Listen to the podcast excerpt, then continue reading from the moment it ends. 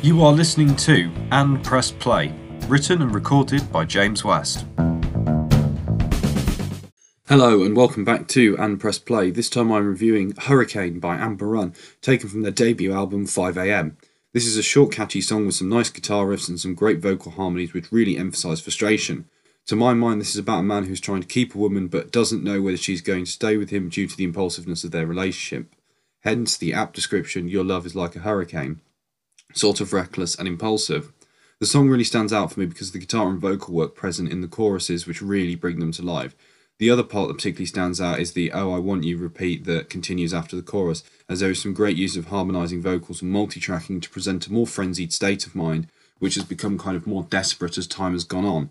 To conclude, I give this song a 4.7 out of 5. Hope you enjoyed this episode, and I'll see you next time.